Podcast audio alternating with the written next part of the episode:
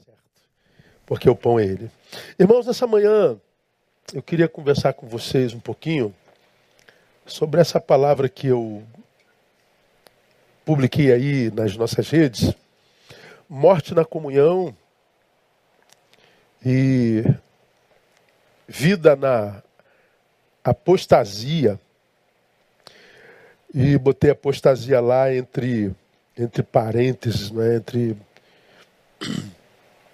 comunhão que mata e apostasia que salva. E essa, essa palavra eu vou extrair de João capítulo 20, versos 19 a 29, que eu acho que é um texto que você conhece bem, que é um texto que relata a, a história de Tomé. Perdão. E diz assim o texto, João capítulo 20, verso 19: Chegada, pois, a tarde naquele dia, o primeiro da semana, estando os discípulos reunidos com as portas fechadas ou cerradas por medo dos judeus, chegou Jesus, pôs-se no meio e disse-lhes: Paz seja convosco. Dito isto, mostrou-lhes as mãos e o lado. Alegraram-se, pois, os discípulos ao verem o Senhor. Disse-lhes então Jesus segunda vez: Paz seja convosco. Assim como o Pai me enviou, também eu vos envio a vós. E havendo dito isto, assoprou sobre eles e disse-lhes: Recebei o Espírito Santo. A aqueles a quem perdoardes os pecados, são-lhes perdoados. E a aqueles a quem os retiverdes, são-lhes retidos. Ora, Tomé, um dos doze, chamado Dídimo, não estava com eles quando veio Jesus. Diziam-lhe, pois, os outros discípulos: Vimos o Senhor. Ele, porém, lhes respondeu: Se eu não vir o sinal dos cravos das mãos, e não meter a mão no seu lado, de maneira nenhuma crerei. Oito dias depois, estavam os discípulos outra vez ali reunidos e Tomé com eles. Chegou Jesus, estando as portas fechadas, de novo, né? Pôs-se no meio deles e disse: Paz seja convosco. Depois disse a Tomé: Chega aqui o teu dedo e vê as minhas mãos. Chega a tua mão e mete-a no meu lado. E não mais seja incrédulo, mas crente. Respondeu-lhe Tomé: Senhor meu e Deus meu. Disse-lhe Jesus: Porque me viste, creste? Bem-aventurados os que não viram e creram.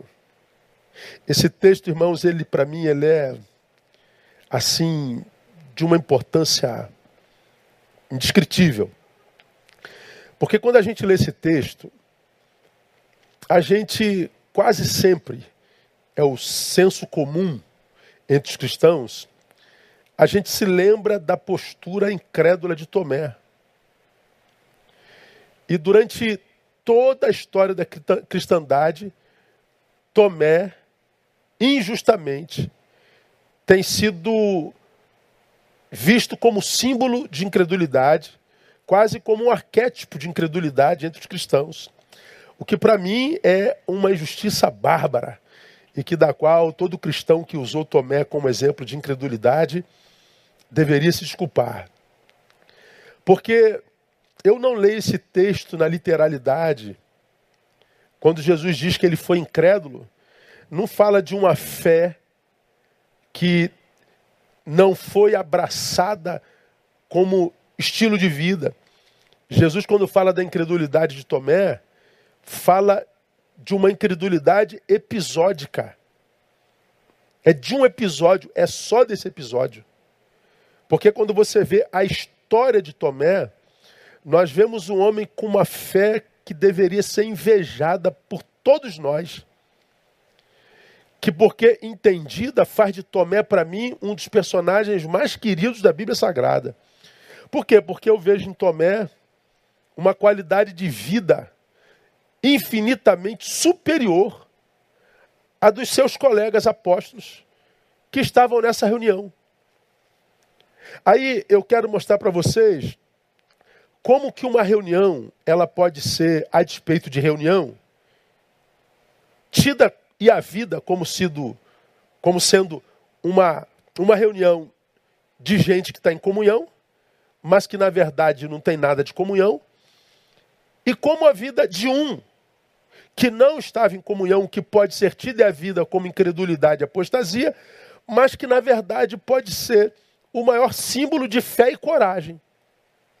Como que eu posso estar numa comunhão, numa reunião, num ajuntamento, aparentemente coinônico, de comunhão, mas que pode vir ser uma comunhão mortal, e como que eu posso, como sujeito, indivíduo, estar fora dessa comunhão e ser um sobrevivente diante da vida de Deus e das adversidades da existência. Aí eu queria, eu queria fazer uma comparação entre os presentes nessa comunhão e de Tomé que se recusou estar nela e que teve coragem de estar ausente dela por algumas razões que eu vou compartilhar com vocês. Vamos lá. Essa reunião é uma reunião apostólica, lembrando que é o dia da ressurreição. Portanto, é o dia, teoricamente, em que a história dos homens foi dividida. Antes de Cristo depois de Cristo. Antes da ressurreição e depois da ressurreição. Esse é o dia em que a história está sendo dividida. Esse é o dia sobre o qual profetizaram e vaticinaram todos os profetas registrados na Bíblia Sagrada. Falaram da ressurreição, que estabeleceria a redenção da humanidade. Esse é o dia da redenção da humanidade. Esse é o dia em que é, nós, como cristandade, ganhamos moral, como Paulo ganhou moral, para zombar da morte. Onde está, ó morte, a tua vitória? Porque aqui, nesse dia, a morte morre. Deus matou a morte nesse dia. Foi nesse dia que o nosso último inimigo foi vencido. Porque a Bíblia diz que a morte seria o último inimigo a ser vencido. Aqui ele foi vencido. Nesse dia, Jesus provou que ele é filho de Deus e que ele tem poder para vencer a morte e, portanto, o único que tem moral para dizer: Eu vim para que vocês tenham vida e vida em abundância. Como alguém pode prometer vida se não tem poder sobre a morte? É nesse dia que fica claro o nosso futuro e o futuro do diabo, que é o nosso acusador, que é aquele que veio para matar e roubar, como, como nós já ouvimos alguém dizendo, é quando o diabo joga na nossa cara o nosso passado, a gente depois desse dia ganha autoridade para jogar na cara do diabo o seu futuro. Porque aqui, Gênesis 3,15 tomou sentido, né, irmão? Gênesis 3,15 diz que a descendência da serpente feriria o calcanhar da descendência da mulher, e a descendência da mulher feriria a cabeça da descendência da serpente. Então, Satanás, que tinha imaginado vencer Jesus na cruz, na verdade, descobriu nesse dia que foi só uma ferida no calcanhar. Foi uma feridinha boba, porque ele ressurgiu ao terceiro dia. Mas porque ele ressurgiu ao terceiro dia, ele deixou claro que a cabeça da serpente seria esmagada e ele seria vencido pelos séculos dos séculos e pela eternidade. Esse dia é o dia mais importante para a nossa fé, porque a Bíblia diz que se Cristo não tivesse ressuscitado, nossa fé seria vã e nós seríamos de todos os homens os mais dignos de lástima, os mais dignos de pena. Esse é o dia mais importante da história do universo. Agora, olha para a reunião apostólica. Na reunião apostólica, a despeito do dia e do significado desse dia, nós vemos uma comunidade acovardada, adoecida por um exacerbado instinto de autopreservação, o texto diz claramente: estando os discípulos, discípulos reunidos com a porta ou com as portas fechadas, com medo dos judeus. Então, aquela reunião não era uma reunião de adoração, era uma reunião de gente que estava com medo de morrer, era uma reunião de gente covarde, com medo de ver reproduzido na vida o que aconteceu na vida do seu Senhor há três dias atrás. Não era uma reunião de adoração, não era uma reunião de clamor, não era uma reunião de esperança, não era uma reunião de, de, de, de nada, era uma reunião de covardes. Parecia comunhão, parecia culto, parecia apóstolo ou apóstolos, mas não era uma reunião de gente acovardada, tomada por um instinto animalesco de autopreservação. Nós não queremos morrer. Fechem essa porta. Não permita que eles nos achem como acharam a Jesus. O que nós vemos nessa reunião é uma comunidade voltada para si mesma e voltada para si mesmo em função das sequelas do seu passado recente, do seu recente passado. Que recente passado era esse? O martírio e a crucificação do seu Senhor. Isso era um domingo. Anteontem, na sexta-feira, eles viram o seu Senhor sendo martirizado. E eles estavam o quê? Tomados pelo trauma. Uma reunião acovardada. Uma comunidade de gente que não encara os seus próprios problemas. Uma geração de gente que não encara o seu destino. Uma geração de gente que não bota a cara para bater. Uma geração de gente que não tem coragem de escancarar a porta e dizer: é isso que a vida tem para mim então vamos cair dentro da vida. Desculpa aí a minha linguagem, porque é popular mesmo, é, é para que todo mundo entenda. Mas é uma reunião de gente que espiritualiza um encontro para esconder a covardia das pessoas que ali estão. Uma comunidade literalmente amarrada porque o texto está dizendo que eles estavam com a porta fechada. Irmãos, eu faço dia 1 de agosto, 54 anos. Então dá tempo até de você comprar um presentinho para mim. Comprei uma camisa grande. A calça é 42 e o sapato também, para você não esquecer. Então compra uma lembrancinha para o seu pastor. Pode ser um livro também, não tem problema não. Tá bom? Dia 1 de agosto eu faço 54 anos. Nascido e criado no Evangelho. E desde que eu me entendo por gente, eu, eu escuto essa expressão aqui, ó, tá amarrado Satanás, tá amarrado Satanás, tá amarrado Satanás. E não diz isso não, pastor, tá amarrado Satanás. Eu não recebo isso não, tá amarrado Satanás. Eu ouço essa expressão, tá amarrado Satanás, há 54 anos. Aí eu chego à conclusão, ou a gente não sabe dar nó, ou o diabo é especialista em desatar nó, porque o diabo continua solto, livre, leve e solto, matando, roubando e destruindo como nunca antes. A gente declara a amarração do diabo, mas esse texto revela que quem estava amarrado era a comunidade de apóstolos, era a igreja representada pelos apóstolos. Então, nem toda comunhão, nem todo ajuntamento é ajuntamento de adoração, não, irmão. Pode ser ajuntamento de covarde, de gente que esconde a sua verdadeira identidade e a sua verdadeira realidade. Agora vamos olhar Tomé, que é o homem que os crentes apedrejam e que eu admiro. Em Tomé, o que, que eu enxergo? Eu enxergo um ser humano diferente da sua comunidade. Daqueles que estão reunidos lá, amarrados. Em Tomé, eu enxergo um ser humano cheio de coragem, por quê? Porque eu vejo em Tomé coragem para revelar diferente dos seus o que lhe habita, a sua interioridade.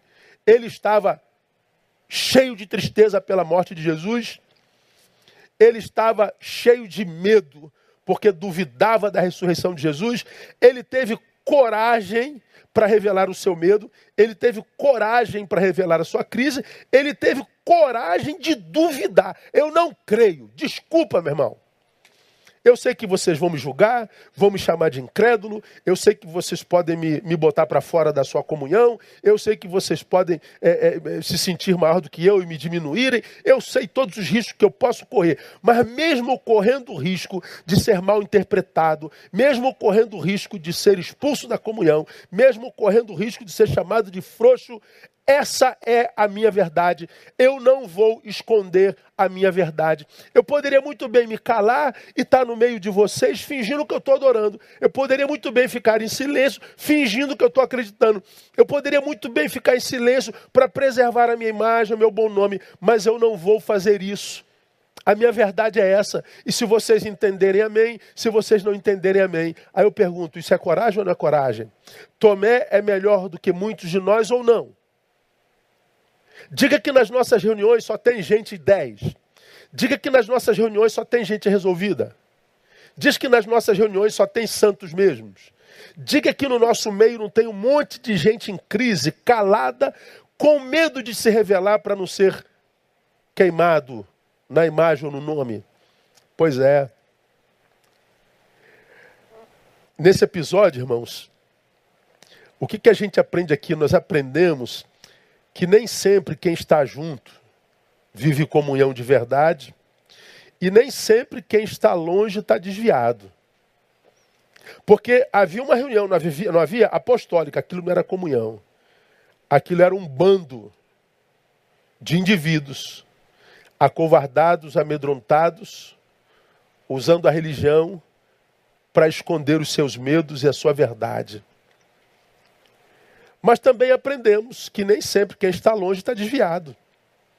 Porque uma pessoa que tem coragem para transcender a própria imagem, para transcender a opinião alheia, para bancar os seus medos, as suas crises, uma pessoa dessa só se for cheia de fé. Portanto, eu aprendo que nem sempre quem está junto está vivo de verdade espiritualmente e nem sempre quem se afastou morreu. Eu vejo mais vida no afastado Tomé do que na comunhão dos pretensos santos.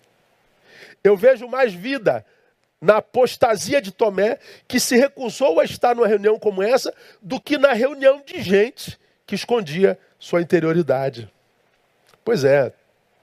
Eu acho que falar sobre esse assunto, irmão, me, me pareceu muito pertinente, porque nos leva a uma reflexão, sabe? Nos leva a refletir sobre a qualidade das comunidades onde os discípulos de Jesus estão sendo formados. Que tipo de formação espiritual nossas comunidades têm dado àqueles que se encontram com Jesus no caminho? Será que existe a possibilidade que, para que um, um bom discípulo de Jesus, para ser formado, ele tem que deixar as nossas comunidades? Porque, irmãos, reflitam comigo, eu quero chamá-los a pensar comigo. Somos uma multidão aqui juntos hoje. Eu, quando olho para o Brasil, eu já preguei sobre isso aqui há bem pouco tempo atrás. Eu fico olhando os frutos das trevas e os frutos da luz. Aí eu tento achar no ser humano contemporâneo os frutos da luz e os frutos das trevas. Aí eu olho os números do nosso país. Eu não tenho como, em sã consciência, não admitir que as trevas estão ganhando de goleada da, da luz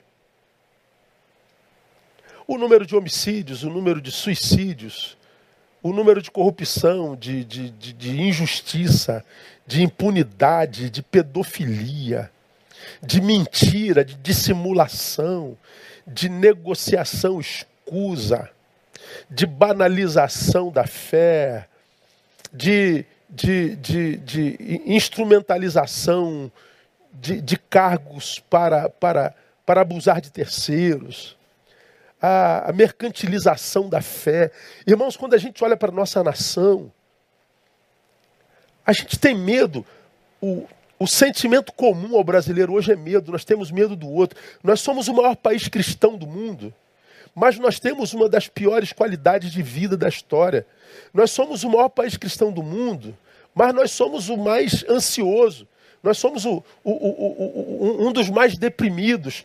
Nós produzimos a, a maior ação de corrupção da história dos homens. E mais, mais da metade da nossa nação quer que essa corrupção volte, sente saudade do passado. Nós somos o maior país cristão do mundo, mas um país cristão que, que apoia a, a aborto. Nós somos o maior país cristão do mundo, mas nós temos 185 homicídios por dia, 65 mil por ano. Eu fico pensando, se nós somos o maior país cristão do mundo, que tipo de cristão nossas comunidades de fé está formando? Que tipo de crente é gerado nas nossas igrejas? Porque se as nossas igrejas se parecem com esses apóstolos nesse dia, parece que para se tornar melhor, tem que fazer como Tomé, tem que sair dela. Fica a reflexão aí para nós. Como Jesus disse, só é possível mensurar o que é uma comunidade e o que é uma pessoa através dos frutos. Pelos frutos os conhecereis. Então nossa reflexão hoje pega a tua igreja, independente se você é da nossa ou não. Analise os frutos da sua comunidade. Pegue a sua comunidade na rua onde ela está plantada. Tenta ver se a sua comunidade produz frutos de filhos da luz. Ou se é uma comunidade voltada para si mesma. Com os olhos fitos no seu próprio umbigo. Olha para o tipo de crente que você se tornou. E veja se é o tipo de crente luz o tipo de crente sal que influencia, que se importa, que quer sinalizar o reino de Deus, que quer fazer conhecido o seu Senhor e a sua palavra. Só pelos frutos que a gente pode conhecer. Se não, analise comigo os frutos da comunidade que por covardia se autopreserva e usa a religião como desculpa, e vamos comparar os frutos dessa comunidade que se autopreserva, comparando comparando-a com os frutos do homem cheio de sinceridade, todavia em crise. Vamos comparar os frutos da comunidade de Tomé. Vamos fazer uma analogia para a gente pensar a nossa vida e a nossa comunidade. Veja só, primeiro, na comunidade de autopreservação, que é o representado pelos apóstolos, quais são os frutos? São três, e eu já preguei sobre os três. A gente vê lá medo, estavam reunidos os apóstolos por medo dos judeus. Primeiro sintoma da comunidade adoecida, medo. Nós já falamos aqui que medo é fé na derrota, né? A gente, porque acredita que vai perder, que não vai dar certo, de que não vai adiantar nada, a gente nem tenta. Como eu tenho dito, quem tenta pode fracassar. Mas o maior fracasso é não tentar nunca. E esses apóstolos, com medo, produzido pelo trauma da morte de Jesus há três dias atrás, se acovardam. Aí Jesus, quando entra na reunião, ele diz várias vezes, quatro, paz seja convosco. Porque onde há medo não há paz, irmão. Aquela comunidade estava reunida, mas ela era medrosa, era covarde e ela não tinha paz por causa disso. Uma outra marca dessa comunidade eu chamei de descentralização, ou seja, tirar Jesus do centro. O texto diz que aquela comunidade estava reunida com medo, com as portas fechadas, mas mesmo assim Jesus veio e pôs-se no meio deles. A porta estava fechada, mas Jesus entrou. E quando Jesus entra, ele vai para onde? Ele vai para o meio. Estando Jesus no meio deles. Jesus não foi para o cantinho da sala, Jesus não foi para o outro cômodo da casa, Jesus não ficou a, a, numa beira da reunião, ele foi para o centro. Aquela era uma reunião apostólica, primeiro, na qual Jesus não estava presente, ele estava ausente. E quando Jesus se faz presente, ele vai para o centro. Porque quando Jesus sai do centro da comunidade, o que sobra é medo, o que sobra é covardia, o que sobra é personalismo. Aí você se lembra de uma frase que me acompanha há 30 anos: a coisa principal é fazer da coisa principal a coisa principal. Naquela reunião, Jesus não era coisa principal, a coisa principal era a vida de cada um deles. Eles queriam preservá-las, eles estavam vivendo instintivamente e não missiologicamente. Tirou Jesus do centro da vida, irmão. A vida degringola. Quantos de nós, hoje, aqui, me ouvindo, nos ouvindo, estão com a vida completamente embaraçada, fora de propósito, sem sentido e sem entender quando que isso começou, é, quando tirou Jesus do centro. A marca dessa comunidade é de centralização. E a terceira marca dessa comunidade, da autopreservação, que Jesus condena, é alienação. Tanto é que a, a história está sendo dividida do lado de fora, a redenção da humanidade acontecendo do lado de fora, a, a, a, a nossa eternidade sendo definida, o futuro do diabo sendo definido, o, o pecado da humanidade sendo perdoado, tudo acontecendo do lado de fora e a igreja do lado de dentro, acovardada, mediocrizada, alienada. E Jesus, quando entra na reunião, diz assim: Assim como o Pai me enviou, eu vos envio a vós. Eu vos envio para salgar, para iluminar, para correr o risco de morte. Eu vos envio para serem promotores da vida, promotores de justiça, promotores de paz, e não para viverem em si mesmados, acovardados e para si mesmo. Eu vos envio para sinalizar o reino. Jesus entra na reunião e acaba com a reunião. Jesus vira inimigo da reunião de acovardados. Jesus torna a reunião sem sentido. Essa é a marca.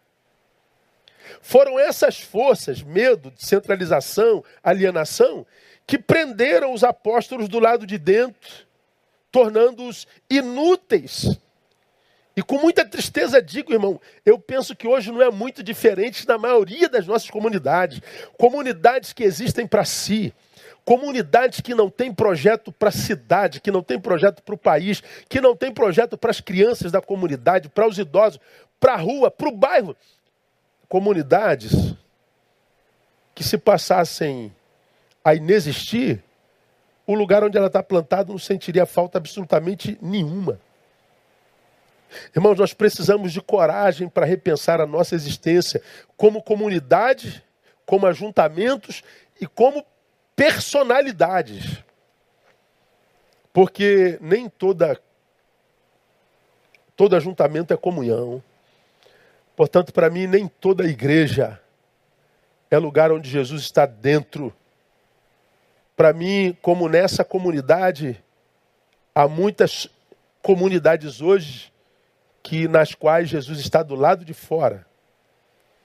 E que por causa disso não forma discípulos que sejam maduros como Tomé, para assumir os seus traumas, suas crises, encarar os seus problemas, suas angústias, sem se preocupar com a própria imagem.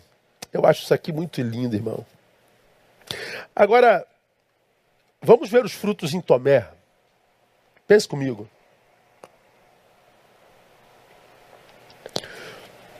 Em Tomé, primeira coisa que eu vejo: humanidade restaurada que é a luz do Evangelho, a verdadeira espiritualidade. Nós já aprendemos que a espiritualidade do Evangelho é diferente da espiritualidade dos evangélicos. Para a maioria dos evangélicos, a espiritualidade do reino é um ser humano tentando e trabalhando para se transformar num santo. Então é um ser humano tentando se transformar num santo.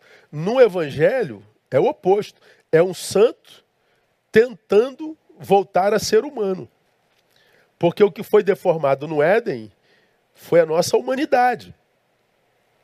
A minha humanidade deformada pelo pecado faz com que os meus olhos se tornem maldosos e a gente faz roupa porque a nossa maldade veio à tona. No Éden, porque a minha humanidade foi deformada. Eu não tenho mais comunhão com Deus, eu me escondo dele. No Éden, porque a minha humanidade foi deformada. Eu olho para a mulher, o meu eu outro, o meu próximo, que foi criado para mim e por mim e de mim, e digo, ele é o meu problema, a mulher que tu me deste, e porque a minha humanidade foi deformada, o jardim que era projeto de Deus para mim é o mesmo jardim do qual Deus me expulsa. Pois é, quando o pecado entra, é a minha humanidade que é deformada. Quando o meu pecado é vencido pelo sangue de Jesus, a minha humanidade é restaurada. E o que eu vejo em Tomé? Humanidade restaurada. Por que, que eu vejo humanidade restaurada? É, porque quando ele, ele é, fala e, e, e pensa na sua humanidade, ele está livre para viver essa humanidade com todas as possibilidades, ou seja, ele é capacitado para viver a sua humanidade plenamente, com todas as implicações dessa humanidade. Por exemplo, Tomé se torna livre para viver a sua crise em paz. Parece um paradoxo, né? Viver a crise em paz. O que é viver a crise em paz? É viver a crise sem culpa por estar em crise. Ele está em crise porque Jesus morreu, ele está vivendo a sua crise de fé episódica, ele está em crise por estar diante da possibilidade de ser rejeitado pela sua comunidade, mas ele diz: Lamento, meu amigo, eu estou em crise sim, e não me peçam para me sentir culpado, não. É o que eu estou sentindo, eu sou verdadeiro, me chamem de tudo. Me chamem de incrédulo, me chamem de, de, de, de frouxo, mas não me chamem de hipócrita. Ele tem coragem de ver a sua crise. Poucos são livres para viver isso. Porque nossas comunidades são comunidades nas quais o discurso é só vitória, só vitória, só vitória, só vitória. É só mentira, só mentira e só mentira. Ninguém vive só vitória. Ninguém ganha sempre. Ninguém está bem sempre. Tem dia que a gente não quer acordar, tem dia que a gente quer morrer. Tem dia que a gente não quer ver ninguém. Tem tempo que a gente tem crise de fé mesmo. Tem época que a gente acredita se Deus, é, duvida se Deus existe ou não. Tem época que a gente não quer ler Bíblia. Tem época que a gente tem vontade de chutar o balde. Tem época que a gente está em crise. Só que a maioria dos cristãos não tem coragem de admitir tal crise e grande parte de nós, quando entra em crise, sente culpa por estar em crise. E a culpa dói mais, perturba mais do que a própria crise. Aí o que, que acontece? Vivem a sua crise em silêncio. Vivem a sua crise preocupados com o que vão pensar. Vivem a sua crise com medo de perder encargo. Vivem a sua crise ostentando santidade e religiosidade. Pois bem, é por isso que a crise esmaga. Porque quando Deus olha do céu, não vê um cristão lutando contra a sua crise, vê um hipócrita tentando preservar a sua imagem. Tomé não teve medo. Tomé disse: Eu não creio. Ele poderia ter ficado quieto. Tomé poderia ficar em silêncio, mas parece que ele conhecia a palavra lá em Salmo 32, 3. Salmo 32, 3 diz: Enquanto guardei silêncio, consumiram-se os meus ossos pelo meu bramido durante o dia todo. Timóteo, o, o, o, Timóteo não, Tomé sabia que silêncio mata, silêncio gera câncer, silêncio antecipa o dia da morte. Ele está dizendo: Eu não creio. A coragem de Tomé me encanta. Foi Lacan quem disse que doença são palavras não ditas. Deve ter lido o salmista. Tomé não guardou silêncio. Por quê? Porque era livre para viver a sua crise em paz. Quando eu digo que ele era livre para viver a sua humanidade plenamente, estou dizendo também que ele era livre para ser livre da ditadura da imagem. Como eu acabei de dizer. Ele está livre da desgraça de ter que parecer ser uma coisa que ele não é. Ter que parecer ser mais espiritual do que é. Não sou. Ser mais forte do que é. Eu não sou mais forte do que isso. Não me peçam para parecer ser uma coisa que eu não sou. Ele está livre de não ter que fingir que está bem para não queimar a imagem, de não ter que se transformar no hipócrita, como eu acabei de dizer, de não ter que contar uma mentira. Porque quem geralmente vive a contar mentira, como eu já falei aqui muitas vezes, acaba se transformando na mentira que conta. Primeiro eu sou um mentiroso, depois eu sou uma mentira personificada. Ele está dizendo: eu me recuso a me tornar uma mentira. Dá para entender a saúde desse homem, irmão? Tem mais, quando eu falo que ele é livre para viver a sua humanidade, ele é livre para encarar o Evangelho e encarnar o Evangelho a tal ponto de estar disposto a morrer por Jesus. Ou seja, ser Jesus para Jesus. Jesus não morreu por nós? Pois bem, Tomé, diz a palavra, estava disposto a morrer por Jesus também. É o que diz aí, João 11, versículo 16. Olha que texto lindo, irmão. Disse, pois, Tomé, chamado Dídimo, aos seus condiscípulos: Vamos nós também para morrermos com ele. Quando é que Tomé disse: Vamos nós para morrermos com Jesus? Jesus começou o seu ministério em Jerusalém, começou a fazer milagres, começou a curar, começou a, a, a, a desestabelecer ou abalar as estruturas da religião vigente. Então ele teve que fugir de Jerusalém para não ser morto. Depois, por uma razão muito importante, ele volta para Jerusalém. Ele tinha que ressuscitar Lázaro, que estava em Betânia. Aí os discípulos estão aqui tentando impedir Jesus de voltar para lá. Mas, Senhor, tu acabaste de vir de lá. Se o Senhor voltar para lá, o Senhor vai morrer. Nós o salvamos uma vez. Não é garantia de que nós o salvemos de novo. Não volta para lá. Jesus não conversa, volta para Jerusalém. Os discípulos ficam aqui discutindo. Tomé está vendo os discípulos discutindo e Jesus voltando para morrer. Ele então diz assim: ei, ei, gente, Jesus vai voltar e vai morrer. Vamos nós para morrermos com ele. A proposta de Tomé, irmãos, não é vamos nós salvá-lo de novo. Vamos lá para garantir a vida de Jesus de novo. Não, não. Na cabeça de Tomé, Jesus volta e morre. E ele está dizendo: Eu vou morrer com ele. Sabe o que, que Tomé está dizendo? Eu prefiro morrer com Jesus do que viver sem ele. Como é que você pode chamar um homem desse de incrédulo?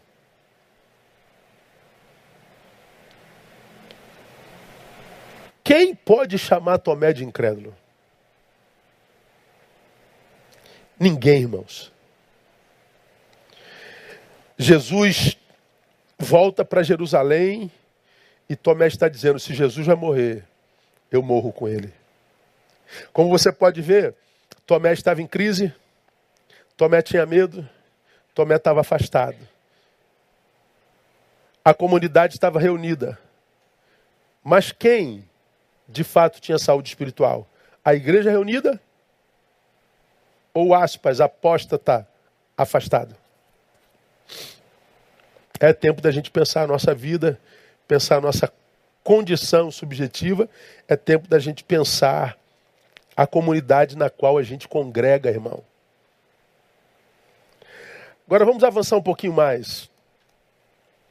Se a comunidade é diferente em saúde de Tomé, Jesus, portanto, não trata igualmente a todos. Como Jesus trata a comunidade que se autopreserva por medo, alienação, descentralização e usa a espiritualidade para esconder tudo isso, e como Jesus trata Tomé, um sujeito que tinha coragem de expor a sua verdade, que tinha coragem de expor a sua crise, que tinha coragem de ser quem era, que se recusou a ser um hipócrita. Como que Jesus trata ambos? Veja só, na comunidade que se autopreserva, vive para si mesmo, ele se ausenta. Porque naquela reunião Jesus estava do lado de fora. E quando ele se apresenta, como eu já disse aqui, ele desconstrói os planos e os projetos, porque o plano e o projeto daquela comunidade era autopreservação, instinto. Eu não quero morrer como Jesus anteontem. Me deixa aqui quietinho. Jesus entra e acaba com a reunião. Jesus desfaz sonho. Disse-lhe então Jesus: Assim como o Pai me enviou, também eu vos envio a vós.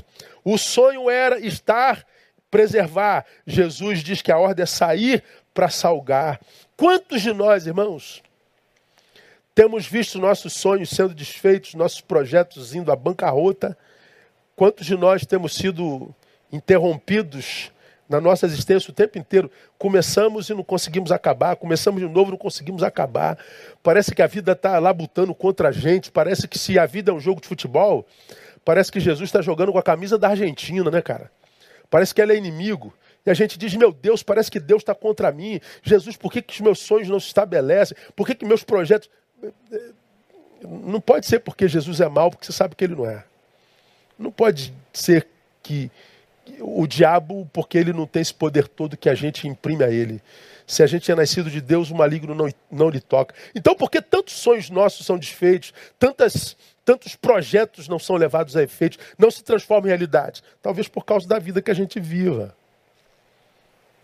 Porque na reunião, Jesus entra para acabar com o sonho. É como na igreja em Sardes, né? Aquela igreja lá do Apocalipse.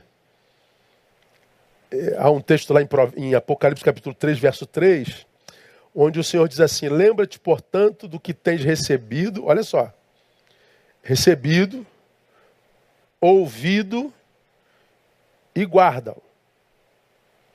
Ouviu, recebeu, guardou? Então arrepende-te, muda de vida. Muda o rumo da tua história. Muda o teu destino, o teu projeto de vida. Pois se não vigiares, virei como ladrão e não saberás a que hora sobre ti virei. Então veja o que Deus está dizendo a uma igreja. Se a igreja não mudar o rumo, Jesus, que é o Senhor da igreja, não volta para a igreja, mas volta-se contra a igreja. E ele volta como ladrão. E nós sabemos que em João 10, 10, a respeito do ladrão está dito: ele veio para matar, roubar e destruir. Jesus está dizendo que o ladrão da igreja corrompida é ele. Quem mata, rouba e destrói é ele. Ora, se a minha luta é contra o diabo, há uma hipótese de vitória. Mas se a minha luta é contra o Senhor da igreja, que esperança há para mim, irmão? Jesus está dizendo: Eu serei para você a proporção do que você é no mundo. E ele está falando para uma igreja: se não vigiares, se não se arrependeres, eu virei como ladrão. Eu não quero Jesus como ladrão, eu quero Jesus como Senhor. Eu quero Jesus como mestre, Senhor e Rei. Eu quero Jesus como lâmpada do meu caminho. Eu quero Jesus como meu meu paráclito que está do meu lado para ajudar, que é o Espírito Santo. Eu quero Jesus como aquele que ilumina a minha mente, aquele que me ajuda a levar cativo o meu pensamento em obediência a Ele. Eu quero Jesus como o caminho no qual eu trilho, mas para eu fazer isso, eu não posso estar covardado, eu não posso estar tomado pelo medo, pela alienação, tirar Jesus do centro da minha vida. Não, não posso não. Mas se a comunidade é assim, ah, então Jesus vem para quê, irmão? Ele vem para acabar com sonhos e projetos. Mas no discípulo que o ama, como que ele trata? Ele possibilita experiências ainda mais profundas. Olha que coisa interessante, irmãos. Versículo 25 lá do, do capítulo que nós lemos de João. Dizia ele, pois, os outros discípulos, vimos o Senhor. Ele, porém, respondeu, se eu não vir o sinal, eu não creio. Oito dias depois estavam os discípulos reunidos outra vez. Tomé com eles. Chegou Jesus, estando as portas fechadas, pôs-se no meio deles e disse: Pai, seja convosco de novo. A mesma paz que Jesus desejou à comunidade, deseja agora com, com, com Tomé presente. Depois disse a Tomé: Chega aqui o teu dedo e vê as minhas mãos. Chega a tua mão e mete-a no meu lado, e não mais sejas incrédulo, mas crente. Veja só, todos os outros viram o Senhor, só Tomé o tocou. Lembra Jesus já estava com o corpo glorificado. Ninguém podia tocar em Jesus. Tomé toca. Todos o viram coletivamente. Tomé o ouviu individualmente. Tomé, vem cá. Não pode ser incrédulo esse homem, irmão. Agora, olha que coisa interessante. Na comunidade que se autopreserva, quando ele chega, como nós já vimos, é para dispersar. Acabou com o sonho. Agora, no discípulo que o ama, ele nunca o deixará disperso. Jesus chega na comunhão dos pretensos santos e dispersa todo mundo. Tomé estava disperso e ele atrai para junto de si. Olha que coisa linda, irmão. Jesus aparece e Tomé não está presente. Oito dias depois, Jesus volta, só para Tomé. Pensa num negócio desse, irmão. Jesus está sendo assunto aos céus e assim, opa, tem um filho meu em crise que eu não posso deixar como está. Eu estou vendo que agora ele está lá na reunião, eu vou voltar lá de novo. E Jesus voltou só por causa de Tomé. Jesus voltou só para Tomé. Dá para chamar Tomé de incrédulo ainda, irmão? Não dá, né? Um Jesus que se importa no meio de 7 bilhões de habitantes com uma pessoa. Tem um filho meu ali em crise. Tem um filho meu que não está sendo entendido pela sua comunidade. Tem um filho meu que a sua imagem arranhou. Tem um filho meu que por causa da dor, do trauma, está duvidando até da minha ressurreição. Mas eu conheço o seu coração, eu sei da sua honestidade, eu sei da verdade do seu ser. Ele quis morrer por mim outrora. Eu não posso deixá-lo disperso desse jeito. Jesus volta só para Tomé. Você não gostaria que Jesus voltasse só para você? Quantas vezes eu e você oramos e o que tivemos de Deus foi o seu silêncio? E quantas vezes nós achamos que Ele nos abandonou, não se importa mais conosco? Quantas vezes nós dispersos ficamos a pensar: será que ele está me ouvindo? Será que ele ainda se importa? Será que ele virá? Ele voltou só para Tomé, irmão. Ele não deixa ninguém disperso. Se ele conhece o coração sincero desse disperso, desse apóstata. Porque muitas vezes o apóstata, o que teve coragem de admitir a sua dor, a sua crise, o seu medo, é mais honesto do que aqueles todos que estão sentados naquele banco ou naqueles bancos daquela igreja. Então não tenha medo de no teu quarto colocar diante do Senhor a sua crise e não sinta a culpa de estar em crise, porque só entra em crise quem está vivo. Só tem crise de fé quem tem fé.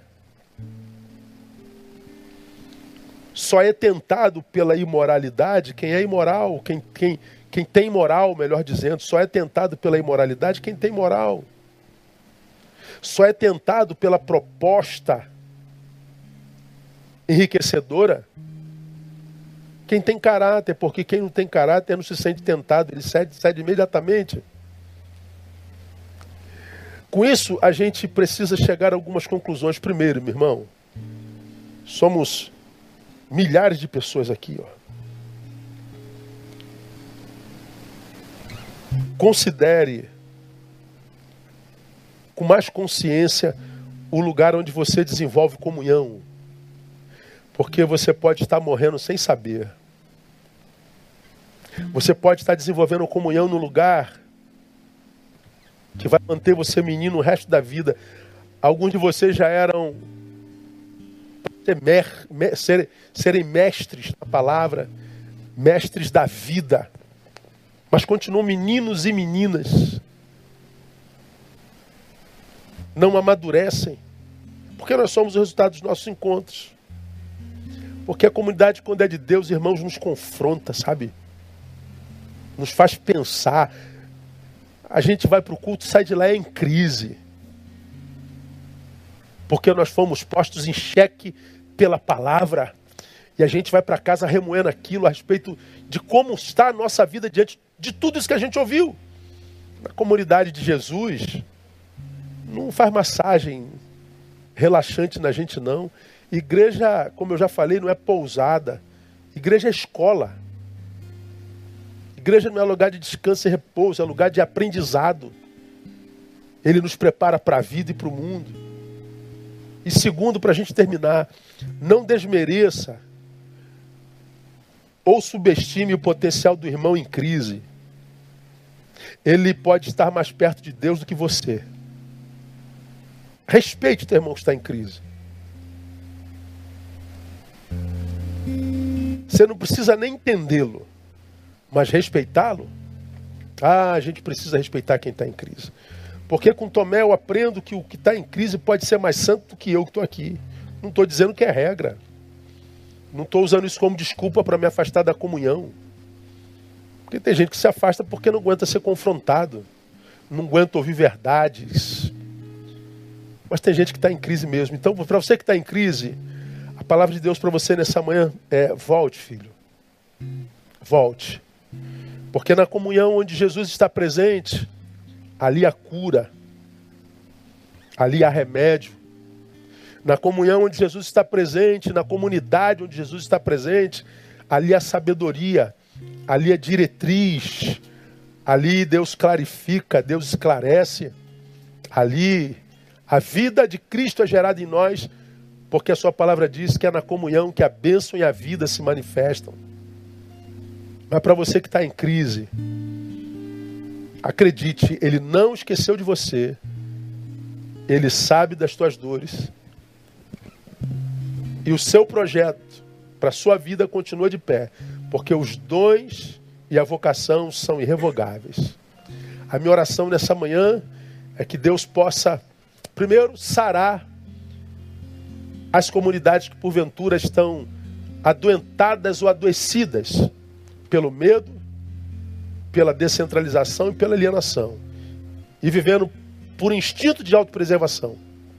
E que Deus possa sarar a você que está longe, apostatado e distante, alcançando-o com seu amor e com a sua graça e trazendo de volta para o corpo no nome de Jesus. Amém, amados? Que Deus nos abençoe e que nos dê graça de vivermos essa cura ampla, total e restrita.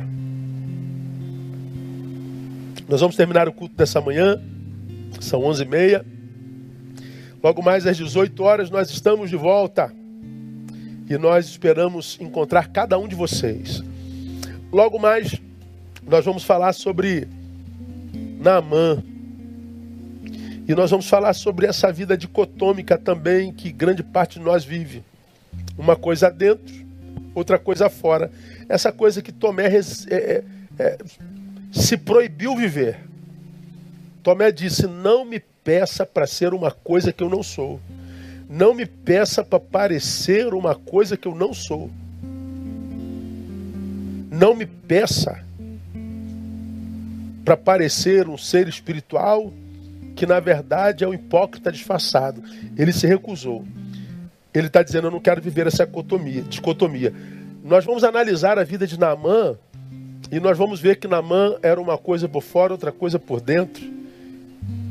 E vamos aprender que enquanto a gente não curar o que está dentro, que enquanto a gente não resolver as questões do mundo interior, nada no mundo exterior dá sentido à nossa existência.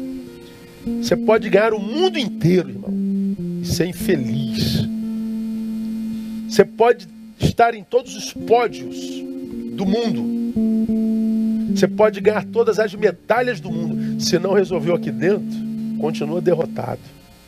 Vamos ver o que a palavra diz sobre isso logo mais às 18 horas. Não faltem, porque certamente é bênção de Deus para a nossa vida. Nós vamos orar. E nessa oração, vamos lembrar da irmã Selma, que continua internada. Ah, vamos orar pelas famílias enlutadas, vamos orar. Por aquelas famílias que nesse tempo de, de pandemia perderam gente querida. E gente que certamente pergunta: por que na minha casa, Deus? Por que no, no meu marido, minha esposa, meu filho? Por que meu irmão? E eu acho que Deus entende essa pergunta, mesmo que quando a gente pergunte por que na minha casa, nós estamos dizendo por que não na casa dele, não é?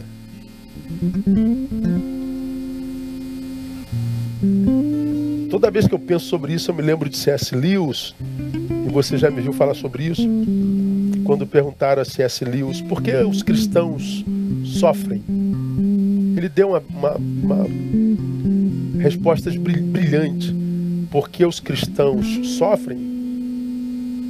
Porque em Cristo eles são os mais capacitados para lidar com isso, com o sofrimento na cabeça de C.S. Lewis, com o que eu concordo em grau, gênero e número, porque eu vejo isso na palavra, ninguém no planeta está tão capacitado para viver as dores da vida do que o cristão,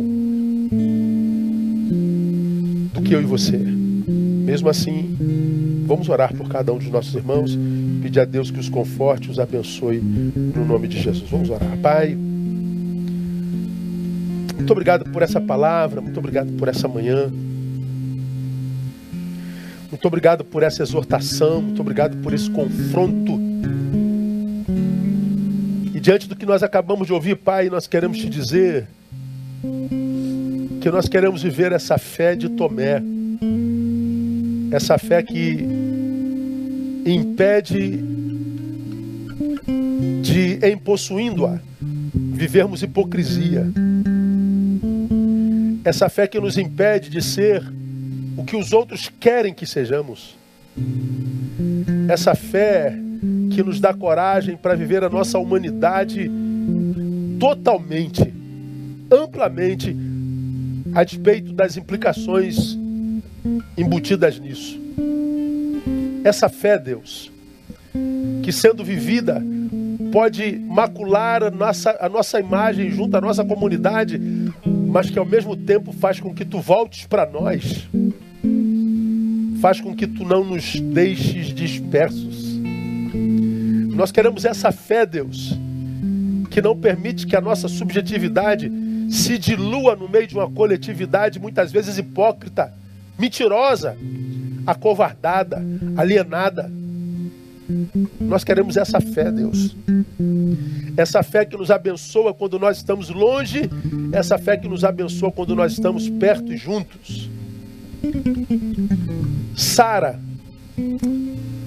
todas as comunidades de fé que se dizem do Senhor, que essas comunidades, ó Deus, sejam saudáveis a ponto de discipular e gerar discípulos preparados para o tempo presente, que sinalizem o reino, que aprendam a lidar com as dores da vida, que aprendam, ó Deus, a viver uma vida de personalidades, personalidades, ó Deus, que não se diluam em coletividades fúteis.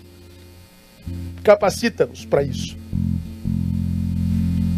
Traz aquele que está longe, que essa manhã seja uma manhã de cura em tantos toméis que estão longe, em crise de fé, em crise de ansiedade, em crises outras, em crises existenciais, em crises com o teu silêncio. Toca teus filhos nessa manhã e que essa manhã seja manhã de cura. Colocamos, ó Deus, irmã Selma nas tuas mãos e todos os enfermos da tua igreja. Colocamos os enlutados nas tuas mãos, pedindo-te que tu continues a consolar e fortalecer. E pedimos-te por último, logo mais, Pai, quando estivermos reunidos mais uma vez, esteja conosco e fala conosco de novo. E que a tua palavra nos faça crescer. Toda honra, toda glória, tributamos ao Senhor no nome de Jesus, nosso Deus, que vive e reina para sempre. Amém e aleluia. Deus abençoe você, meu amado irmão, minha amada irmã, que a graça do Senhor seja contigo. Tenha um excelente dia, muito bom apetite nesse almoço. Logo mais à noite, às 18 horas, aguardo você em ponto a gente se adorando ao Senhor com a Night e Ministério Vida. Vamos louvar ao Senhor. Até logo mais, se Deus quiser.